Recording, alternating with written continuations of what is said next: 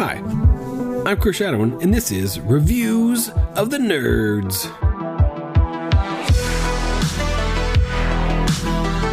Today I'm reviewing the graphic novel Tommysaurus Rex by Doug TenNapel. Or TenNapel, I've heard it both ways.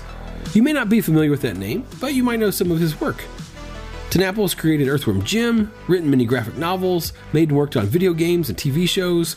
He wrote and produced on the Netflix original Veggie Tales in the House.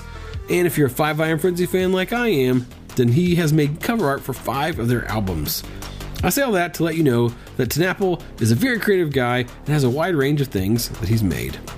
Tommysaurus Rex, it's a graphic novel. It's the story of a boy named Eli who's kind of hyperactive, and he goes to stay with his grandpa on his farm for the summer.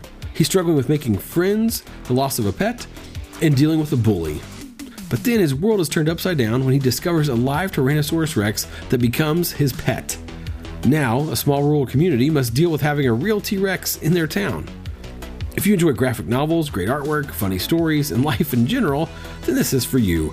It's a great read, and if your library is cool like mine, then you could check it out from the library for free. But here's why I love Doug TenNapel's work, especially his graphic novels. He weaves a great story, but there's always a theme of faith in them. At the very beginning of the story, Eli asks his exasperated mom, What do eggs have to do with the Easter story? There's no other mention of Easter in the whole book, but how TenNapel answers this question is very powerful, and actually, every time I read it, it gives me goosebumps. Everything I've read by him uh, has the elements of the gospel in it, but he does it in a way that's not preachy. It's more showing and not telling.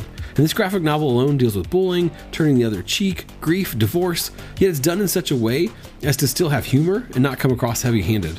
I read this around Easter every year and still enjoy it every time. Again, it's not an Easter themed book, so you can read it anytime you want. But please pick up a copy of Tommysaurus Rex today. And if you haven't heard of Doug TenNapel before, hopefully this will be the start of a joyous journey through TenNapel land. I'm Chris Shadowin, and remember, uh, life uh, always finds a way.